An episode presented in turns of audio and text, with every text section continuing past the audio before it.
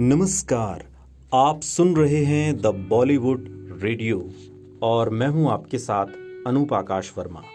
दोस्तों, ये किस्सा किशोर कुमार और गोवा के पूर्व मुख्यमंत्री के बेटे का है, उनकी पत्नी का है। बात लीना चंद्रावकर की भी है। हिंदी सिनेमा की मशहूर अदाकारा लीना चंद्रावकर की शादी गोवा के पहले सीएम दयानंद बांदोडकर के बेटे सिद्धार्थ बांदोडकर से हुई थी। लीना चंद्रावकर ने राजेश खन्ना के साथ साल 1971 में एक फ़िल्म की थी, महबूब की मेहंदी। इस फ़िल्म से वो काफ़ी सुर्खियों में भी आई।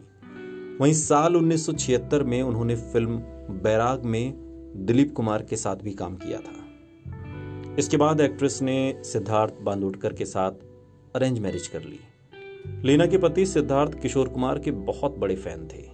वो अक्सर उनके गीत गुनगुनाया करते थे। एक बार उन्होंने अपनी पत्नी से पूछ लिया कि अगर किशोर कुमार तुम्हें शादी के लिए प्रपोज कर दें तो तुम्हारा क्या जवाब होगा? उस वक्त लीना और सिद्धार्थ लोनावला में रहते थे और उधर ही जा रहे थे। तभी सिद्धार्थ ने किशोर कुमार को रास्ते में देखा।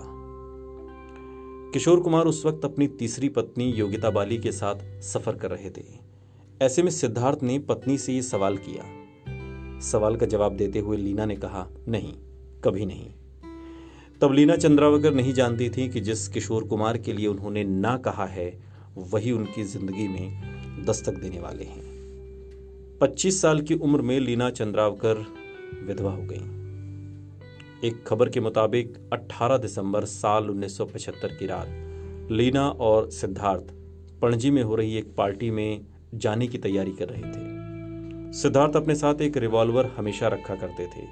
अचानक ही वो पिस्टल का स्ट्रगर उनसे दबा और गोली सिद्धार्थ के पेट में जा लगी, जिसके बाद उन्हें हॉस्पिटल में भर्ती करवाया गया। हालाँकि बाद में वो ठीक होकर घर आ गए थे। इसके बाद 6 नवंबर साल 1976 को एक बार फिर सिद्धार्थ के पेट में बहुत तेज दर्द शुरू हुआ। उसी दिन उनका जन्मदिन भी था। जब उनकी पीड़ा ज़्यादा बढ़ गई तो उन्हें हॉस्पिटल में भर्ती करवाया गया, जहाँ अगले ही दिन उन्होंने दम तोड़ दिया। इसके बाद लीना चंद्रावकर की ज़िंदगी में किशोर कुमार की एंट्री हुई। किशोर कुमार पहले ही तीन शादियाँ कर चुके थे। उनकी लीना से साल उन्नीस में पहली मुलाकात हुई थी।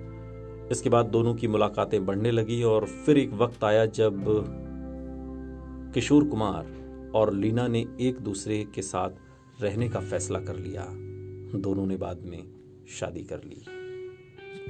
सुनते रहिए द बॉलीवुड रेडियो सुनता है सारा इंडिया।